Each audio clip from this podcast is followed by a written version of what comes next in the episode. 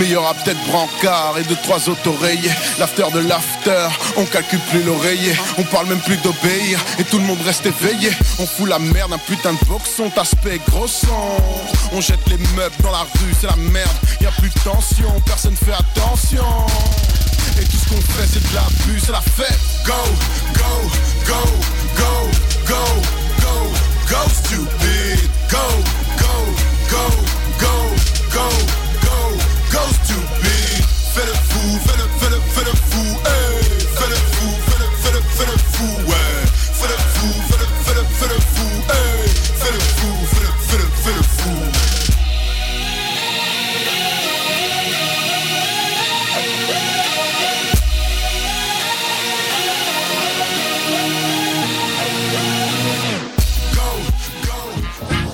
La 16e édition du festival Mutec Montréal vous donne rendez-vous du 27 au 31 mai pour 80 performances au Musée d'art contemporain et au Théâtre Maisonneuve, deux soirées au Métropolis présentées par Red Bull Music Academy et une scène extérieure gratuite sur le parterre du quartier des spectacles. Cinq jours d'expérience, d'échanges et de découvertes avec plus de 110 artistes dont James Holden, Ten Walls, Andy Stott, Fumiya Tanaka, John Tejada et Kiasmos. Billets et toutes les infos sur mutec.org. Pour tous vos événements, que ce soit un gala, un défilé de mode, un lancement ou un party privé, pensez à louer vos équipements audiovisuels chez le groupe Spectre Sonore. Nous avons également une salle de montre ouverte au public. Venez nous visiter 3400 boulevard Loche Saint-Hubert, suite 10. Pour plus d'informations sur tous les équipements disponibles, rendez-vous au www.spectresonore.com. Je sais pas comment je vais m'en sortir avec tous les travaux puis les examens qui arrivent. Fais-toi-en pas, tout va bien aller. Comment tu fais pour être aussi relax? Moi, je vais régulièrement à mes cours de boxe, de muay thai ou de jujitsu à l'Académie Frontenac et ça fait que j'accumule pas de stress. En plus, l'Académie Frontenac offre des horaires super flexibles, donc j'ai toujours le temps de m'entraîner, le tout à un tarif super abordable pour les étudiants. Hein, tu peux varier tes heures d'entraînement comme ça? Ouais, t'as accès à d'autres disciplines aussi, comme l'aïkido ou le krav maga. En plus, il y a une salle de musculation et une piscine accessible en tout temps. OK, mais c'est où cette gym-là? Directement en face du métro Frontenac, situé sur la ligne verte. L'Académie Frontenac. Venez faire un essai gratuit académiefrontenac.com. Vous écoutez Choc pour sortir des ondes.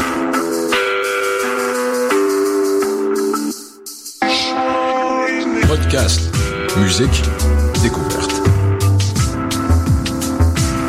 Sur choc.ca.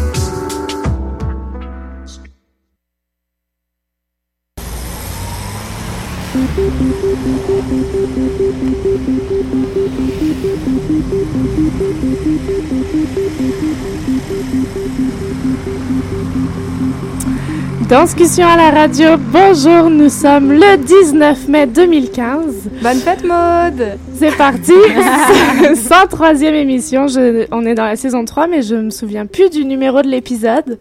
C'est pas trop grave pour aujourd'hui mais on est à notre 103e émission. Bonjour dans ce Q7, Stéphanie, bonjour. Bonjour Maud. Bonjour Clara. Salut. Bonjour Hélène. Allô, allô. Un plaisir d'être avec vous dans cette journée ensoleillée. Et aujourd'hui, on vous a con concocté une belle émission, une troisième partie consacrée à Montréal, mon amour, danse ta ville, Merali Murray Hall. Attention, très dur à dire, mais elle viendra nous parler de son événement de samedi soir, une super soirée qui va croiser les quartiers à Montréal où on va croiser de la danse, des DJ, de la musique, du soleil, des enfants, des adultes. Ça va être très intéressant. Deuxième partie, on remonte dans le temps. Liane Thériault viendra nous parler de sa pièce Mine de rien, présentée au Off Théa. Et en première partie, on ouvre le bal avec Indiana Escache. Bonjour Indiana. Bonjour tout le monde. Merci d'être avec nous aujourd'hui. On... J'avais envie de t'inviter parce que tu fais partie de ces femmes de l'ombre et de la scène, mais beaucoup de l'ombre qui gravitent autour des artistes, qu'on voit pas souvent, mais aujourd'hui j'avais envie qu'on te mette dans la lumière. Alors merci d'être avec nous aujourd'hui. Indiana, tu portes plein, plein, plein, plein, plein de chapeaux dans le milieu, de temps en temps sur scène en tant qu'interprète mais, mais à Rugicom en tant que relationniste de presse. On, on discute avec toi euh, pour caler les entrevues. On te croise aussi en, en studio de répétition pour certaines compagnies. Mm. Alors, quels sont tous ces chapeaux? Est-ce que tu peux nous faire un petit panorama de Indiana Escache dans le milieu de la danse? Elle est partout. My God. Merci pour la présentation grandiose. Euh, Est-ce que ça va? Là Je parle bien. Dans le micro, c'est bon. Euh, plusieurs chapeaux, oui. Euh, écoute, euh, depuis que j'ai gradué euh, de l'UCAM en 2004, euh, j'ai pas mal travaillé comme répétitrice avec plusieurs chorégraphes de la relève qui continuent dix ans plus tard à être de la relève. Ouais. en tout cas, c'est ça le milieu. Euh, parmi lesquels j'ai travaillé pas mal avec les sœurs Schmutt, avec Aurélie Pédron. Et en ce moment, je travaille beaucoup avec Manuel Rock, euh, qui a maintenant sa compagnie depuis un an, compagnie Manuel Rock. Euh, ça, c'est pour euh, mon volet répétitrice ou directrice d'interprète ou, euh, qu'est-ce qu'on dit encore, euh, assistant à la chorégraphie Mhm. ou aide dramaturge euh, slash slash slash tâche connexe. Ouais. Ouais, parce que ce mot de répétitrice nous vient de l'univers du ballet, mais plus forcément appliqué à ce qui se passe dans les studios de danse contemporaine. Euh, voilà. En effet, je travaille à Rugicom, qui est une boîte de communication qui gère principalement théâtre, télé, danse, musique. Euh, J'y suis beaucoup appelée à travailler sur les projets en danse à cause de mon background. Mhm. Euh, la cause m'est chère, donc ça c'est une toute autre facette du métier. Ça, c'est de la Euh, rédaction. En fait, c'est de la rédaction, oui, mais c'est surtout, je dirais, euh, de la vente quelque Mhm. part, parce que je suis portée euh, à vendre euh, les spectacles qu'on promeut chez Rugicom. Et euh, ben, la vente parce que il n'y a pas juste euh, des danscusettes à qui on parle, qui sont, on va dire, un, un public euh, ou des professionnels conquis déjà. Mhm. Euh, bon, on sait quel gros travail on a à faire en développement de public en danse contemporaine. Euh, dans les médias, c'est pareil, si ce n'est même de pire en pire. À la limite, en développement de public, on y arrive de mieux en mieux. Il y a de plus en plus de choses qui se passent. Je dis pas pour autant que c'est facile, mais dans les médias, euh, on le sait, vous le savez, euh, la place consacrée à la danse est vraiment maigre et euh, de moins en moins présente. Mhm. Donc euh, ça c'est bien parce que c'est vraiment une autre facette du métier euh, euh, sur laquelle je suis depuis, je sais pas, une petite coupe d'années, là, cinq ans on va dire. C'est ça. Et, Et- puis sur scène, Et puis sur scène. à l'occasion. à l'occasion, euh, en tant qu'interprète, j'ai du mal à me définir euh, comme danseuse. J'ai un background en théâtre avant, euh, avant d'avoir fait mon bac en danse euh, ici à l'UCAM. J'avais fait l'équivalent d'un bac théâtre en France. Euh, donc ouais, c'est ça. Je, je me dis interprète, je dis que je gesticule ou, euh, mais j'ai du mal à me considérer comme une danseuse dans le sens où je suis pas quelqu'un de virtuose euh, avec mon corps. Mais j'essaie de faire vivre des choses aux gens qui me voient quand je suis sur scène, malgré tout. De toute façon, les étiquettes avancent, pas répétitrice, pas technicienne virtuose, peu Oui, c'est importe. Tu, tu créeras ta propre euh, étiquette euh, qui Ouais, est ton oui. nom, en fait. ça Oui, suffit, exactement, c'est ça. Euh, Dans le fond, on n'a pas nécessairement besoin d'étiquette. Puis, euh, de toute façon, ça, ça représente aussi la façon dont je travaille. Tu sais, je navigue, c'est ça, d'un milieu à l'autre. Je suis aussi maman dans une autre Mhm. vie ou la même, mais Mhm. au milieu de tous les chapeaux que je porte.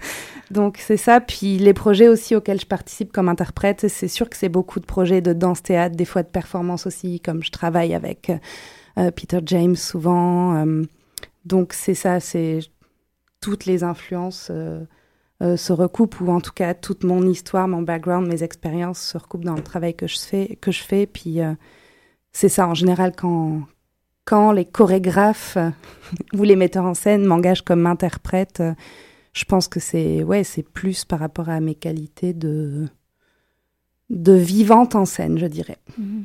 On entend dans ton discours que tu es vraiment passionné de promouvoir de la danse. C'est pas juste d'aller en communication parce que ça fait payer euh, des factures, etc. Est-ce que ce, petit euh, euh, collage de différents intérêts et capacités fait partie de, tes besoins pour, pour, travailler, pour travailler? Est-ce que tu as besoin d'être à, différents temps, temps partiels, euh, différents tâches debout, en studio, bureau, etc. Est-ce que c'est juste tombé comme ça, puis tu vis avec? Est-ce qu'il y en a une qui t'interpelle plus que d'autres rendues à ce stade dans ta vie?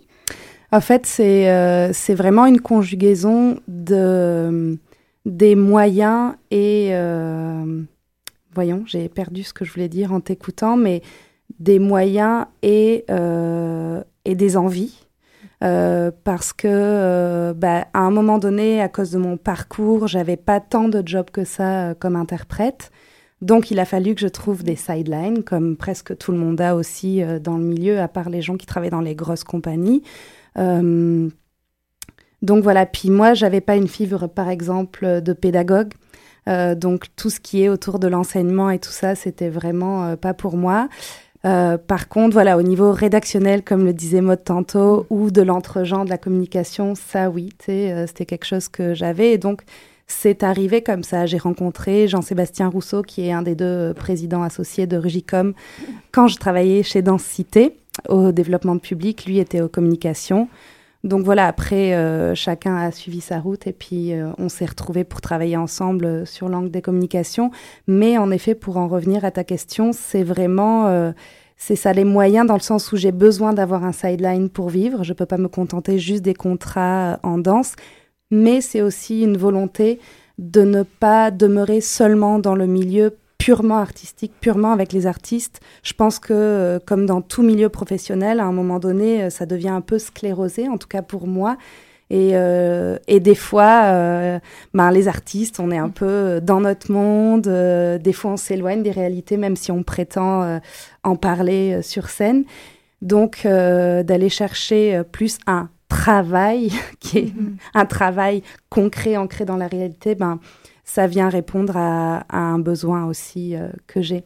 C'est comme ma vie avec les enfants aussi, c'est très concret. C'est tout à coup quand je sors de mhm. répétitions euh, où on s'est posé des grandes questions existentielles sur la création et l'art. Euh, ben, j'arrive à la maison, puis il faut que je fasse à manger, que je change des couches. Il y en a qui vivent ça comme un clash, mais pour moi, chaque partie se nourrit, euh, mhm. parce que la femme que je suis, la mère que je suis, l'interprète que je suis, la relationniste de presse que je suis, euh, se nourrissent l'une et l'autre. Mhm. Je trouve que tu amènes un point super intéressant, ben, deux points qui se rejoignent. Premièrement, quand tu parlais que tu travailles avec plusieurs jeunes compagnies ou jeunes chorégraphes qui sont encore dans la relève, mhm. euh, et en même temps que tu parles de la difficulté des fois de vendre euh, des artistes dans un milieu médiatique qui s'intéressent de moins en moins à couvrir de la danse on voit vraiment que le milieu n'est pas ce milieu qui avait peut-être un temps de la grosse compagnie, avec euh, on peut travailler dans une job pendant 30 ans et travailler juste avec une compagnie. Est-ce que tu trouves que c'est un bon milieu pour la création qu'on a en ce moment ou est-ce que tu trouves qu'il y a quelque chose qui manque pour toi? Est-ce qu'on est bien qu'on a plein de chapeaux, il faut jongler tous ces côtés de, de nos vies artistiques ou est-ce que ça serait le fun qu'on puisse avoir juste une petite job simple puis, euh, puis vivre avec la compagnie pendant 30 ans? Là, on embarque un peu dans les questions euh, politiques. Euh, est-ce que je trouve qu'on est bien dans le milieu? Euh, Non, je trouve qu'on n'est pas assez bien dans le milieu parce que il y a beaucoup d'artistes qui auraient besoin de, de, ne vivre que de leur projet de création, de recherche et de s'y consacrer entièrement. Et et on ne les supporte malheureusement euh, pas assez euh, ici comme ailleurs. Euh, de toute façon, l'artiste est assez mal chaussé dans toutes les contrées. Mais bon, au Canada, c'est quelque chose d'assez particulier. Et puis la danse est souvent, avec la poésie, je dis, la, elles sont un peu les dernières roues du carrosse, là où les parents pauvres de l'art. Donc ça, oui, c'est ce que je pense en très gros résumé simpliste de, la situation. Euh, maintenant, euh, j'ai du mal à, répondre par rapport à moi. Est-ce que, par exemple, si j'en avais eu l'occasion, euh, si j'avais pu consacrer ma vie à juste une compagnie ou faire juste ça, est-ce que ça m'aurait suffi? Je le sais pas parce qu'en fait la réalité est tout autre, ma vie est vraiment différente et euh, c'est ce que je disais tout à l'heure euh, que c'est une conjugaison entre les moyens et les envies. Alors j'ai construit ma vie comme ça maintenant, à, naviguer beaucoup. Euh, Maintenant, c'est ça. Si, si je faisais un, un graphique de mon emploi du temps, on se retrouve. Et puis, je sais que beaucoup euh, dans, dans le milieu, on est tous comme ça, avec des horaires complètement fous, euh, où tu jongles d'une répétition à l'autre. Tu as à peine le temps euh, d'avaler un sandwich. Puis là, le soir, ben, il y en a qui enseignent, il y en a qui retournent avec leur famille, il y en a qui travaillent dans les restos. alors, c'est sûr qu'au bout d'un moment donné, la pratique artistique en pâtit même si ben, on apprend euh, tous à être des super-héros et que les artistes ont toujours fait avec euh, ce, ce qu'ils avaient. Quoi. Donc, euh, mais c'est ça, je pense que ce ne sont pas des conditions idéales pour la création.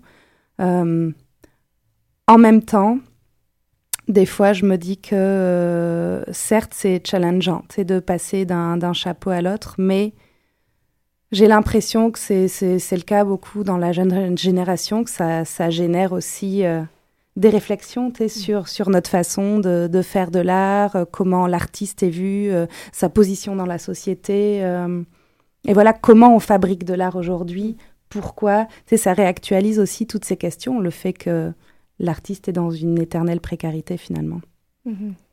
Au niveau de ton rôle, euh, entre guillemets, répétitrice, euh, directrice d'interprète, euh, il y a beaucoup de gens qui savent pas que à côté des chorégraphes vivent ces gens-là qui viennent soutenir. Mhm. Comment est-ce que tu, tu qualifierais ce, ce, ce volet de, de, de ta tâche professionnelle? Mm. Qu'est-ce que qu'est-ce que c'est que comment tu fonctionnes? Qu'est-ce que tu fais? T'es avec les Sœurs Schmout, t'es avec Manuel Rock, qui sont deux univers totalement différents. Ah oui, c'est sûr. Euh, vraiment, tu dois, j'imagine, t'adapter à chaque fois. Alors, comment est-ce que tu t'y prends pour ce volet-là de répétitrice? Mm. Oui, ben c'est ça. Je pense qu'en effet, il y a autant de de façons d'être répétiteur qu'il y a de répétiteurs et répétitrices. Euh, moi, ce que je dis souvent, c'est que je, la façon dont, la, dont je, me, je me positionne, c'est un peu celle d'un assistant à la mise en scène. Euh, à cause de mon background, c'est sûr que euh, j'ai un positionnement où je questionne la dramaturgie. Je suis pas là juste euh, pour regarder, mettons, le mouvement euh, des danseurs. Donc c'est ça, je questionne beaucoup euh, les chorégraphes sur euh, sur la dramaturgie, sur les choix qu'ils font. Euh, évidemment, je travaille avec les, les danseurs sur les qualités de mouvement, mais ça c'est pas trop mon dada non plus. Je vais plus travailler sur les énergies ou sur les chemins d'interprètes.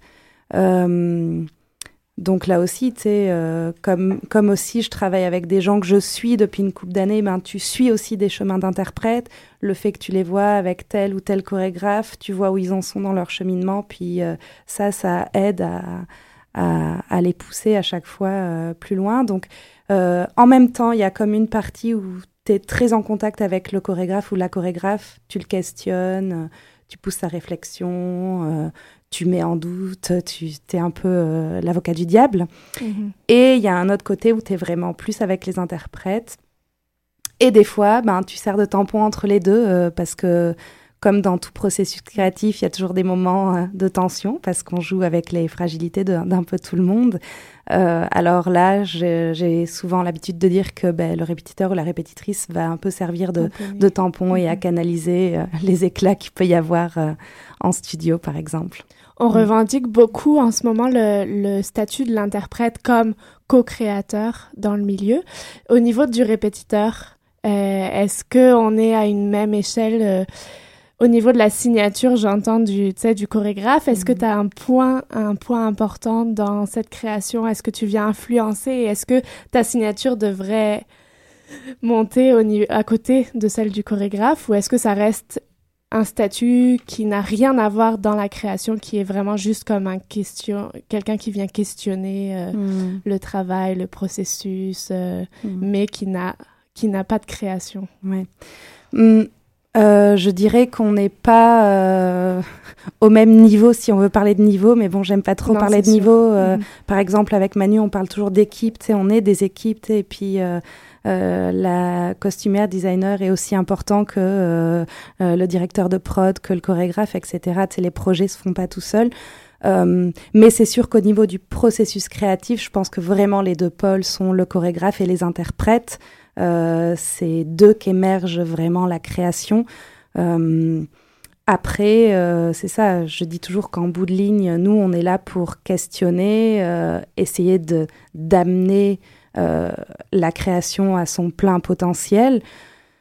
Donc, on est vraiment là comme un soutien. mais en bout de ligne, je veux dire, c'est le chorégraphe qui, qui prend les, les décisions finales et, et absolues, et c'est très correct comme ça. Je veux dire, c'est le chorégraphe, je ne suis pas la chorégraphe, mhm. je suis la directrice interprète euh, ou assistante à la chorégraphie, whatever. Mais euh, donc c'est ça, moi je, je, dis que non, j'y suis pour rien dans, dans la signature chorégraphique. Euh, maintenant, c'est sûr que j'ai une influence sur le travail. Et c'est vraiment quelque chose qui est très euh, particulier à jauger justement dans, dans les interventions qu'on a, que ce soit auprès des interprètes ou auprès des chorégraphes, parce que des fois, il y a des choses qui, qui te tiennent vraiment à cœur, puis que tu as envie qu'ils soient là ou qu'ils soient poussés, puis ben non, parce que c'est pas à ce moment-là la préoccupation du chorégraphe ou des interprètes, puis euh, il faut savoir lâcher prise par rapport à, à ça. Euh, c'est vraiment un travail d'être au service mhm. de la pièce, des interprètes, du chorégraphe. C'est vraiment comme ça euh, que je le conçois. À cause de ce lien vraiment euh, proche entre ces deux personnes ou l'équipe en tant que telle, pour que, pour que ça, ça rend vraiment service à, l'œuvre, il faut vraiment des personnes qui ben, travaillent bien ensemble ou s'entendent bien ou se voient avancer l'un et l'autre ensemble. Euh, pour toi, est-ce que ça a toujours, toujours été, euh, sollicitée pour être répétitrice? Est-ce que tu as tu as dit à, ton entourage ou ta cohorte, écoutez, euh, moi, je, je fais ça un petit peu aussi. Si vous avez besoin d'aide, dites-moi. Ou en tant que également attaché de presse, euh, tu es sollicité parce qu'on connaît tes compétences. Comment ça a marché, ce, début de processus, ou maintenant, comment tu, mm. tu continues à, travailler avec différents chorégraphes?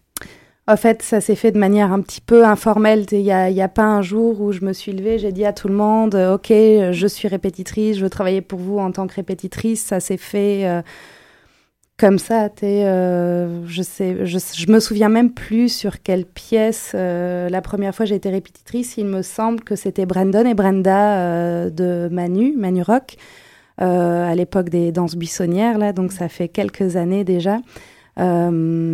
Mais non, ça s'est fait de manière informelle. Et puis par rapport à mon entrée dans les relations de presse, bah, c'est ça, comme je l'ai dit, c'est venu de la rencontre avec Jean-Sébastien chez Densité. Puis après, c'est sûr que dans le milieu, tout le monde se parle, tout le monde se mhm. connaît. Donc on sait, ah, Indy, elle parle bien de la danse, euh, elle écrit bien, blablabla. Alors c'est tout, l'info circule dans le réseau et, et ça, ça se fait comme ça de manière informelle. Mais c'est vrai qu'en tant que répétitrice, euh, j'ai jamais, par exemple, travaillé sur un projet euh, avec des gens que je connaissais absolument pas. Mmh. Euh, j'ai reçu une fois une proposition, bon, que j'ai pas acceptée, pas du tout parce que ça me tentait pas, mais parce que j'étais pas disponible à ce moment-là.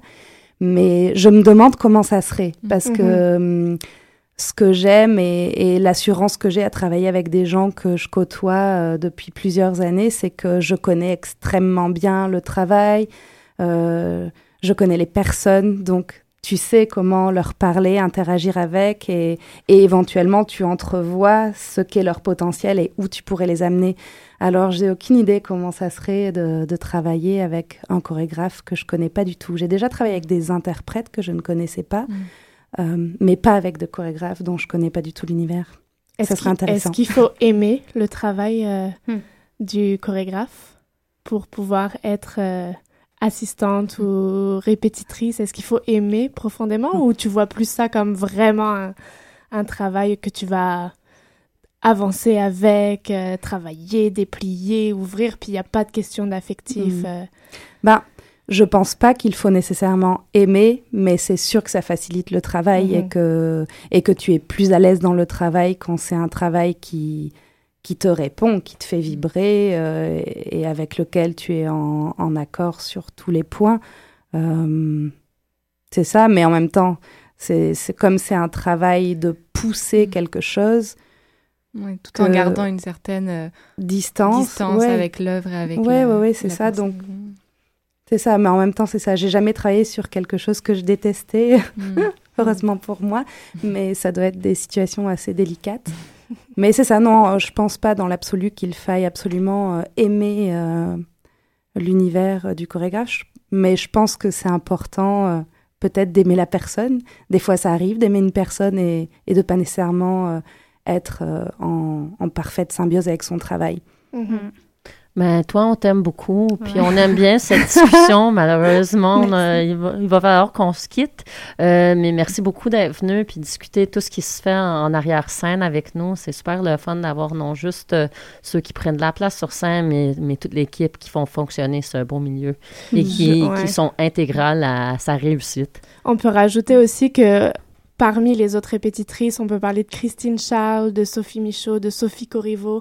On sait, elles sont dans les coulisses un peu dans les mêmes métiers que toi, mais on les voit jamais, mais on sait qu'elles sont là. Alors, où est-ce que juste, avant que tu partes, où est-ce qu'on va voir ton nom là dans les crédits euh, à venir euh, des prochains spectacles? Ah, T'as le droit de le dire ou t'as pas le droit de le dire?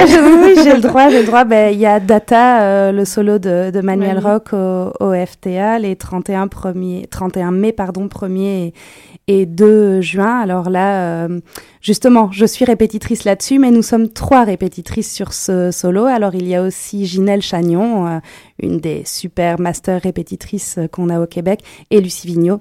Voilà, alors on était trois répétitrices sur ce solo-là. Et après, ben, c'est un petit peu plus tard, en décembre, à Tangente, euh, Manu crée un quatuor, alors sa première pièce dans laquelle il ne dansera pas. Et là, je vais être interprète sur cette pièce-là. merci, merci Indiana d'être venue partager avec nous cette expérience. On se retrouve après une toute petite courte page de musique avec Liane Thériault. Merci Indiana. Merci à vous. Vous écoutez Danscussion sur choc.ca.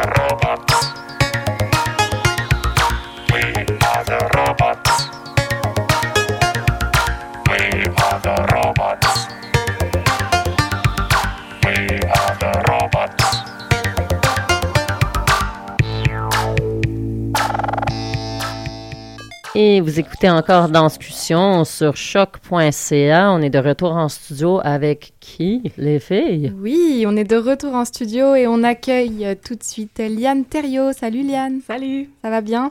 Oui, toi? Oui, alors aujourd'hui, on te reçoit pour euh, ton show à venir au Off TA présenter euh, en fait un duo euh, chorégraphié par toi et Marie Moujol. Oui. Qui s'appelle Mine de rien. C'est ça. Alors, c'est présenté à la 9e édition du, du OFF-TA euh, le 3 et 4 juin au théâtre d'aujourd'hui. Et c'est une double soirée, en fait, euh, avec euh, l'œuvre de Catherine Godet qui s'intitule Tout ce qui va revient. Euh, et c'est une initiative de Christine Charles. Tu pourras peut-être nous en dire deux mots si tu en sais plus, mais bon, en tout cas, vous êtes dans la même soirée. Oui. Mais tout de suite, nous parlons de ta pièce, mine de rien. Alors, je sais que vous avez présenté cette pièce dans le cadre de Passerelle 840 il y a quelques mois. Ouais. Et euh, maintenant, c'est au Off. Peux-tu nous en dire plus? Oui. Euh, on a décidé de, de, beaucoup la retravailler pour la version Off FTA parce que, en fait, c'est une salle complètement différente. Puis on voulait, on voulait non seulement retravailler la pièce, mais aussi l'adapter à la salle. Donc, euh, ça devient beaucoup plus euh, proche du public parce que je sais que la pièce de Catherine aussi, c'est une pièce qui est très en lien avec le public. J'en sais pas beaucoup, mm-hmm. mais je sais que que c'est très proche du public. Donc, on avait euh, un peu cette contrainte-là de d'avoir le public plus proche de nous. Mais euh, sinon, ça part euh, d'une recherche, en fait, autour du plaisir, parce qu'on on est vraiment parti sur la notion de plaisir, le plaisir de danser sur une musique qu'on perd des fois en danse contemporaine.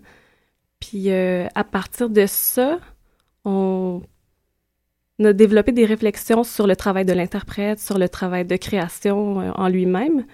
Fait que c'est un peu euh, une réflexion, une recherche en, cours, euh, une création en temps réel, si on veut. Mm. Ouais. Et aussi sur le, rapport au, spectateur, je pense, il y, avait beaucoup de ça, en tout cas dans votre teaser aussi de Passerelle, c'est complètement ça. Et oui. Vous, discutez, en fait. Donc, c'est ça qui est, qui est intéressant. Et donc, vous êtes vraiment parti de, de, de qu'est-ce que l'œuvre renvoie et qu'est-ce qu'on reçoit aussi en tant que spectateur. Je Oui, euh, on s'est beaucoup mis à la place du spectateur pour, euh, mm-hmm. pour créer. Donc, on, a fait, on, on, fait référence à notre expérience en tant que spectateur autant que notre expérience en tant qu'interprète et chorégraphe. Puis, euh, ça amène le spectateur à se responsabiliser. On a mis ce mot-là hier. Euh, parce que, veux, veux pas, c'est sans les spectateurs, il se passe rien, tu. Mm. Euh, ben, il se passe rien. Il se passe des choses, mais pas les mêmes. Mais on se, on se pose la question, qu'est-ce qui se passe? Puis, euh, oui, puis tout dépendant de ses réactions aussi, ça, ça a un effet plus ou moins grand sur euh, ce qui se passe sur la scène. Mm-hmm. Tu, tu parles d'un plaisir de danser sur une musique qui est peut-être perdue avec la danse contemporaine. Est-ce que vous avez questionné ou pensez-vous qu'il y a un, plaisir euh, parti, caché, pu retrouver chez les spectateurs de regarder la danse sur la musique ou d'entendre la musique peut-être connue, cadrée dans nos esprits en, en, salle de spectacle? Euh, si le spectateur a perdu le plaisir de regarder danser sur une musique, c'est ça? Ben, en fait, la même question que vous vous posez comme danseur, mais chez les spectateurs, puisque vous questionnez aussi ce point de vue. Est-ce qu'ils dansent euh. aussi sur une musique eux-mêmes? Ils sont responsables de cette façon-là? ben, je pense qu'il y a un peu un plaisir coupable, en fait. On peut-être pas toujours se l'avouer, mais il y a quelque chose de satisfaisant à juste se laisser aller sur une musique ou même à regarder des gens avoir du plaisir sur une musique. On veut toujours qu'il y ait un, deuxième degré, un troisième degré. Puis des fois, ça peut être juste ça. C'est pas nécessairement juste ça, mais des fois, ça, ça peut, c'est partir de là. Vous êtes dans une co-création, Marie Moujol et toi. Quel est le lien euh, de pré-création euh, de toutes les deux? On sait qu'on peut vous, on vous a croisé à l'UCAM, on sait que vous portez toutes les deux plein de chapeaux aussi différents. Euh, on avait Indiana Skash tout à l'heure qui portent 10 000 chapeaux. On sait que vous en portez aussi 10 000. Toi, entre autres, en vidéo, on commence à voir ton nom dans les crédits de pas mal de vidéos. Alors, Marie Moujal et toi, c'est quelle histoire pour arriver jusqu'à Mine de Rien? Euh, on s'est rencontrés euh, à ma dernière année de bac à l'UQAM. Elle, elle était en maîtrise, puis elle a fait le spectacle chorégraphique libre. Fait qu'on s'est rencontrés là. Euh, elle faisait aussi toutes les classes techniques, donc on, on s'est découvert une, une amitié qui se basait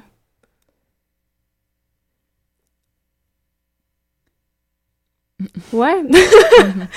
on a, ouais, en fait, on, on s'est développé une amitié, puis on avait vraiment envie de travailler ensemble parce qu'on aime beaucoup euh, euh, le travail qui part du corps, mais euh, qui dévoile aussi c'est qui qui est sur la scène. On est aussi parti de ça, du plaisir, mais aussi de savoir c'est qui les personnes qui sont sur la scène, c'est qui ces créatrices, c'est qui ces deux personnes-là seules, c'est qui ces deux personnes-là ensemble, c'est qui ces deux personnes-là avec le public. Fait qu'on a cette ce, désir-là d'explorer cette chose-là. C'est une des premières choses qui nous est venue euh, en tête dans nos, désirs communs de chorégraphe. Mm-hmm. et, concrètement, au niveau de, de la création, comment ça s'est traduit, cette relation euh, euh, J'imagine qu'il y a eu beaucoup de questions parce que c'est ça qui ressort, mais comment vous avez fonctionné aussi dans, dans la manière de le traduire avec la gestuelle et... Euh, c'est un processus assez démocratique, mais on a beaucoup créé de gestuels à deux, dans le sens, euh, je créais une phrase, elle une phrase, on se la montrait, après on travaillait, on travaillait sur l'une, sur l'autre. Euh, puis aussi, on n'a pas le même background, on n'a pas le même type de corps, donc aussi redécouvrir sa gestuelle sur le corps de l'autre, c'est quelque chose qui, nous fascine un peu comment, euh, comment la même chose peut être super différente d'un corps à l'autre. Mm-hmm. Puis qu'est-ce qui est propre à moi, qu'est-ce qui est propre à Marie? On peut souligner que Marie vient beaucoup du ballet, là où tu viens beaucoup de la danse contemporaine. Mm-hmm. Donc euh, c'est vrai qu'on mine de rien, il y a quand même des corps qui ont été formés à partir de ces disciplines et c'est assez flagrant et, et ça m'intrigue de voir comment vous vous êtes rencontrés sur scène et comment ça a abouti. Hélène, tu avais une question. Moi, la, question qui m'intéresse, c'est toujours la question du spectateur. Et je trouve que c'est bien de questionner sa place parce que je trouve que le spectateur, des fois, on, l'oublie un petit peu dans nos créations et on pense juste à nous dans le studio, qu'est-ce qu'on veut faire, qu'est-ce que les danseurs font. Mais en même temps, comme chorégraphe et comme danseur, tu es déjà une spectatrice euh, informée, une spectatrice éduquée. Et est-ce que c'est possible de vraiment se mettre à la place du spectateur? Comment est-ce qu'on explore? Est-ce qu'il faut laisser aller tes préjugés, tes idées d'artiste? Comment est-ce que tu arrives à te mettre dans cette position-là de spectatrice quand tu es déjà sur scène en train de, nous présenter quelque chose? C'est vraiment une bonne question euh, qu'on n'a pas vraiment réussi à, répondre, mais euh, c'est sûr que si je me mets à la place du spectatrice, je me mets à la place de moi en tant que spectatrice. Puis euh, on essaie aussi d'inviter des gens en studio pour tester différentes sortes de spectateurs, mais on a à date, on a quand même juste eu des spectateurs informés, des, danseurs, mais euh, qui réagissent tous d'une façon différente. Donc déjà là, c'est un peu être prêt à tout, mm-hmm. si on veut. Mm. En première partie, on, parlait du mot euh, répétitrice, répétiteur, euh, assistant au chorégraphe. Là, on peut lire dans ton dossier de presse qui a l'œil extérieur Katia Montagnac, mais une répétitrice Marie-Jo Fouché. Pourrais-tu nous parler pour votre pièce, quels étaient ces différents rôles? Quand est-ce qu'elles sont entrées aussi dans le processus? Euh, oui. Katia, c'était notre extérieur, mais euh, avec passerelle. Euh, conseillère artistique. Oui, conseillère artistique avec passerelle. Puis elle est venue nous voir deux fois en studio dans le premier jet de création. Puis Katia, ben, on, on a choisi Katia parce que elle est pas seulement, mais beaucoup dramaturge. Donc, on avait comme ça parle beaucoup, on, avait besoin d'un côté dramaturgie. Puis elle nous a quand même vraiment beaucoup guidés euh, par rapport à ça. Puis euh, par rapport à Marie-Jo, elle est arrivée quand on a recommencé à le retravailler pour, euh, pour le FTA. Puis le rôle n'était pas si différent en fait. C'est Marie-Jo, elle est venue quelques fois, puis on a plus, elle a vraiment travaillé avec nous live, plus que plus que Katia qui, euh, exemple, regardait un run puis nous donnait des commentaires. euh, puis on avait une grosse discussion. Puis Marie-Jo était là pendant euh, des répètes au complet. On essayait des choses. On avait des feedbacks. Ouais. On, parlait aussi juste sur ce sujet euh, de comment on approche quelqu'un, si ça vient de l'artiste, si c'est déjà du monde qui se connaît, si c'est le, le seul répétiteur qui est dans ton entourage, fait que on va à eux, mais aussi à l'UCAM où on peut avoir un conseiller euh, artistique qui est soit du département ou de l'extérieur, fait que je pense que tu avais beaucoup de choix. Pourquoi solliciter ces dames? Avez-vous déjà travaillé avec elles individuellement ensemble ou euh, est-ce que c'était juste un, consensus euh, à vous deux? Euh, Katia, c'était pas mal un consensus, mais Marie la connaît bien. Moi aussi, je la connais. J'ai déjà fait une vidéo pour un de ses projets. Puis euh, je l'ai eu comme, comme prof à l'UCAM aussi. Euh, puis on voulait vraiment aller la chercher pour son côté euh, de dramaturge. Marie-Jo, j'ai travaillé beaucoup avec elle comme interprète, mais aussi avec elle comme répétitrice. Puis on trouve qu'elle a un œil vraiment très aiguisé. Puis ouais, c'était aussi un consensus. Pour avoir sa place dans les festivals, euh, on sait que on se bat tous pour avoir une place dans les festivals. Le OFTA, vous vous retrouvez là, vous. Euh, comment vous vous retrouvez là? Vous avez soumis un projet, on est venu vous chercher. Qu'est-ce qui s'est passé? Euh, c'est Katia, en fait, ouais, qui est, qui, il y a quelqu'un qui s'est désisté dans no- notre soirée, puis comme elle nous voyait évoluer avec ce projet-là depuis un petit moment, elle a pensé à nous qu'on irait bien dans cette soirée-là parce qu'elle veut essayer de faire des soirées qui, euh, qui se complètent ou qui ont, qui ont un certain sens, euh, les projets ensemble. Mhm. Donc, euh, c'est pour ça qu'elle elle a proposé notre projet à, à l'équipe du OFF. Puis, Eh, donc c'est une soirée partagée. Est-ce que c'est une soirée? Est-ce qu'il y a plusieurs soirées? Est-ce que vous avez la chance de vous reproduire? Il y a deux représentations. Qui sont les Le 3 et le 4 juin. Ok, super.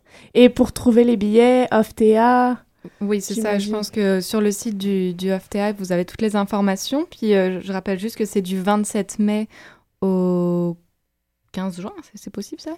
C'est un long festival. Ah non, festival, au 5 juin, je pense. Ou quelque chose de même. Le OFTA est un, un dérivé du FTA. Parce que c'est off, il faut que ça soit on quand le on n'est pas on, fait que c'est long. C'est exactement ça. Ouais, hein? Merci. Sur ces- sur Nous, ces beaux nous, mots. on est vraiment on aujourd'hui. hein, Aujourd'hui, on est high, on est même. on, là. Absolument. Merci à Liane euh, d'avoir euh, discuté avec nous de ça. On check la programmation du OFTA sur le ofta.qc.ca. J'imagine que je l'invente totalement, cette petite adresse. Google est mieux que Maud. Exactement. on consultera euh, lundi, mais on, on va passer à notre troisième euh, partie de l'émission et invité également. Merci, Merci. Merci, bon courage. Vous écoutez bien sûr Danscussion sur choc.ca.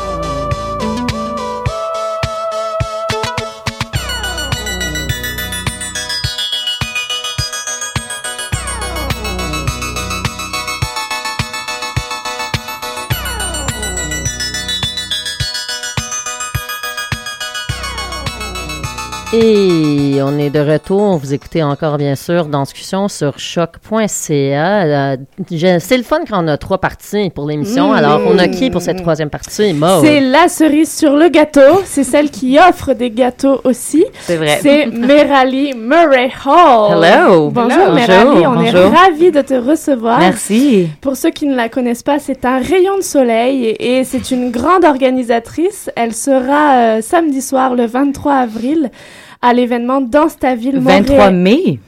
23 mai. Merci. C'est cette semaine. Attends, j'étais lancée Danse ta ville Montréal, mon amour. Oui. Samedi 23 mai. Et Ouais. c'est toi qui es euh, l'organisatrice de ce gros événement. Ouais, c'est un, c'est une soirée bénéfice en fait pour la compagnie de danse Bourrasque. Puis en fait, euh, c'est mon entité professionnelle qui s'appelle Ambiance Cohésion qui le, qui l'orchestre. Fait que je décris un peu c'est quoi le Ouais. la soirée journée. C'est une sorte de mini festival en fait toute la journée. C'est un marathon d'ateliers, de prestations, de démos, de danseurs de plusieurs milieux, de, de milieux de danse traditionnelle euh, québécoise, du milieu des danses afro-brésiliennes, du milieu des danses euh, percussives aussi. Euh, Il y a comme vraiment un marathon là toute la journée pour les enfants et pour les adultes.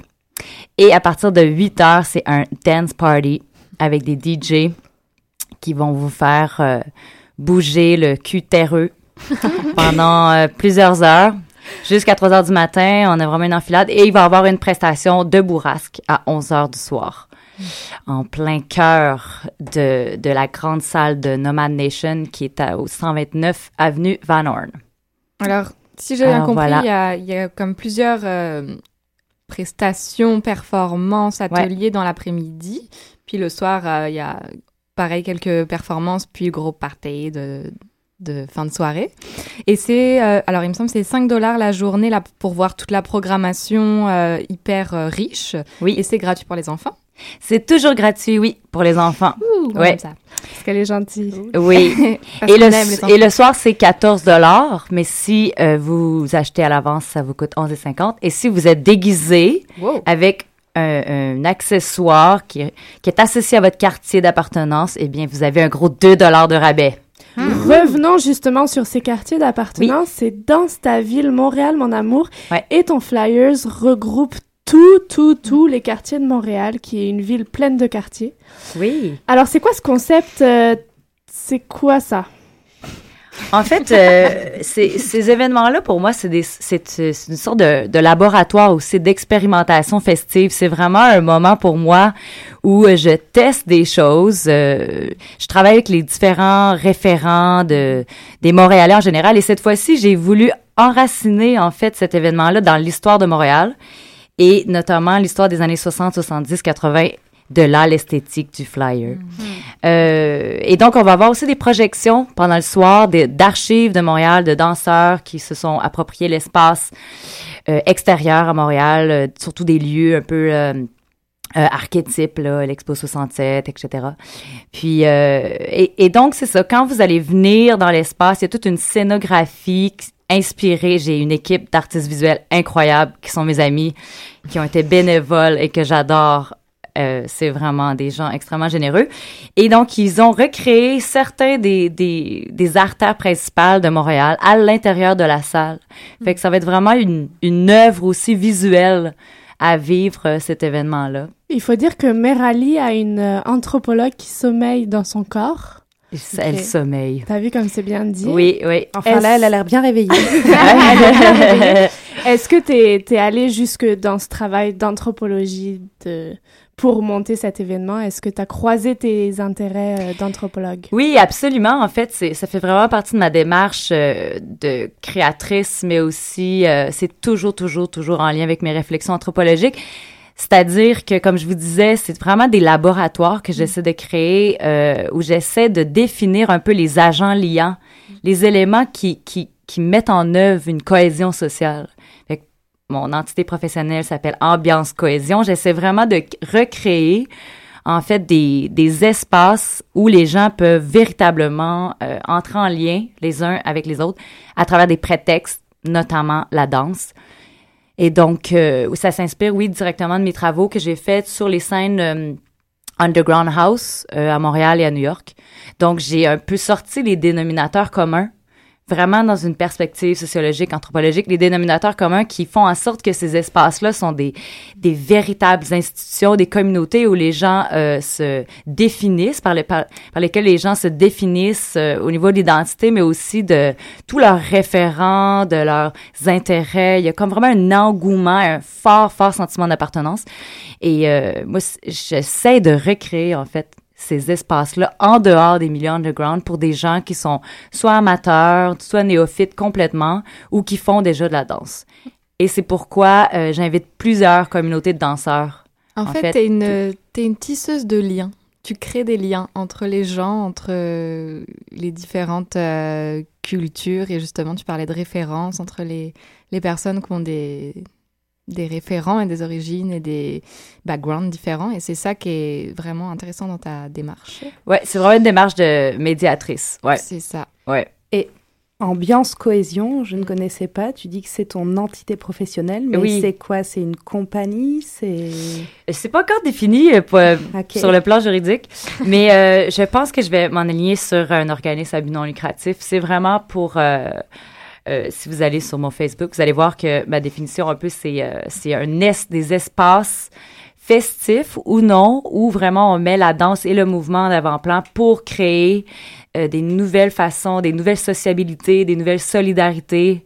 c'est ça, à travers, c'est un peu flou encore, mais, mais reste que tout ce qui m'intéresse, c'est ça, atelier, danse, mouvement et lieu de communion autour d'événements qui nous amènent à bouger avec notre corps. Pour parler un peu du côté euh, réalité réelle euh, de la situation, cet événement a l'air d'être grosse envergure. On sait que c'est une soirée bénéfice, il va falloir lever des sous, des fonds et tout. Ouais. Mais pour en arriver là, est-ce que tu as eu des subventions? Est-ce que tu as eu des partenaires? Est-ce que tu as eu tout ça? Est-ce est que c'est le moment où je plug mes commanditaires? Absolument. Comme... c'est ben. Comme tu veux, mais surtout, est-ce que tu as eu est-ce que tu as eu des subventions? Est-ce que ça sort de tes poches? Est-ce que si tu je veux n'ai pas de ça, subventions et d'ailleurs je veux euh, entendre. c'est ça, je n'ai pas de subvention. Euh, c'est ça, j'évolue depuis dix ans dans une compagnie de danse euh, percussive qui s'inscrit vraiment dans un continuum de danse traditionnelle, de jig et euh, maintenant de danse traditionnelle sud-africaine, bon, avec le gumboot et tout ça. On fait aussi du théâtre physique. Euh, on a parfois des subventions pour faire des tournées et tout ça, mais on n'a malheureusement pas eu une subvention, les deux subventions qu'on qu souhaitait avoir pour partir euh, à Bali dans une tournée indonésienne. C'est un festival international de body music qui nous a invités pour faire quatre prestations. Et donc, ce, cet événement-là sert à payer le transport qui est faramineux euh, pour l'Indonésie. et, et oui, j'ai aidé par contre commanditaire. Euh, j'ai la brasserie Les Deux Frères qui nous offre gentiment beaucoup, beaucoup de caisses de bière. euh, Broken Seven et tout ça, toute le, les, la micro. C'est une micro-brasserie, en fait. C'est ça qui est vraiment intéressant. J'ai la Panthère Verte aussi qui nous a aidés au niveau de nos buffets, Bioterre qui nous a financé. J'ai aussi le super breuvage Prime Mate qui nous ont donné des, des, des, euh, des boissons énergisantes, en fait, à base de yerba maté. C'est vraiment intéressant. C'est très bon. Et Art Pop, qui est un magasin de je m'excuse pour les plugs, hein. C'est Art Pop qui, qui, est un magasin qui nous a subventionné des t-shirts qui ont été faits par des designers montréalais. Alors voilà. Non, mais c'est pas juste des plugs, c'est important. C'est très, euh, on très en est rendu important. là. Je veux Ouais. dire, euh, Ouais. les grosses compagnies font aussi affaire avec des compagnies privées parce que, comme on le disait tout à l'heure, malheureusement, l'art n'est pas suffisamment supporté par nos pouvoirs publics. Absolument. Et Absolument. Non seulement veux-tu euh, lever des fonds, euh, j'imagine, pour partir en tournée, euh, on ressent une, une envie, comme on, on voit un petit peu partout dans le monde, les, les lunch dance, partout où on s'en va danser à son break de lunch au lieu de manger ou manger après à son bureau, danser le matin avant d'aller au bureau. Euh, on ressent une envie de, de faire danser la communauté. Est-ce qu'il y a aussi un, un- une envie ou, ou d'autres d'autres peut-être euh, euh, ben, désirs derrière ça de, de, de, de faire promouvoir différentes sortes de danses à une communauté, peut-être de Mylène qui aurait peut-être pas vu telle danse à telle place. Euh, Est-ce que c'est juste pour que tout le monde ait du fun et que voilà, c'est le printemps, on s'amuse? Est-ce qu'il y a différents euh, niveaux pour toi de, de partager la danse avec toutes sortes d'âges, toutes sortes de monde? Oui, vraiment. Euh, puis ce qui est vraiment présent, euh, je te dirais, c'est le désir de communion. Je cherche vraiment à créer des espaces de communion et par la danse, par l'histoire qu'on a aussi des danses sociales qui sont beaucoup issues, bien particulièrement des danses issues du continuum de, des danses sociales afro-américaines. On a vraiment un, une tradition d'espace de transmission de bagages là, de toutes sortes là, culturels, politiques, religieux, philosophiques, etc. Et donc, euh, c'est aussi, mon désir, c'est aussi de m'inscrire dans ces lieux de transmission-là parce que dans ces moments informels, oui, de party, de wouhou, on lâche complètement euh, une partie de nos responsabilités, de notre euh, vision de nous-mêmes ou peut-être même une nouvelle identité qui se met en place euh, lors de, ces événements-là. Pour moi, c'est aussi de se rattacher à, une histoire, puis de découvrir des nouveaux espaces pour célébrer toute une tradition qu'on qu'on ne célèbre plus toujours dans des lieux soit formels, même à l'école ou donc c'est vraiment de recréer des espaces informels où il y a des espaces de transmission euh, de, de, de, bagages super importants, là, comme ceux que j'ai cités. Là. Alors, si tu voulais inviter quelqu'un, peut-être, parce qu'on sait que les scènes underground, c'est souvent, si on connaît pas, c'est difficile de les trouver et on crée un espace qui pourrait peut-être apporter un plus grand public. Alors, s'il y avait quelqu'un qui, qui, écoutait, qui s'intéressait, mais qui, qui, était encore hésitant, peut-être, qui avait peur de se lancer dans cette communion-là, qu'est-ce que tu pourrais lui dire ou la dire pour les, ben, les je, encourager de venir? Je pourrais leur dire que euh, le soir, il y a des cyphers, il y a des cercles de danse de 9 à 11 heures, all styles. Alors, vous venez du milieu du break, du hip-hop, du popping, du house.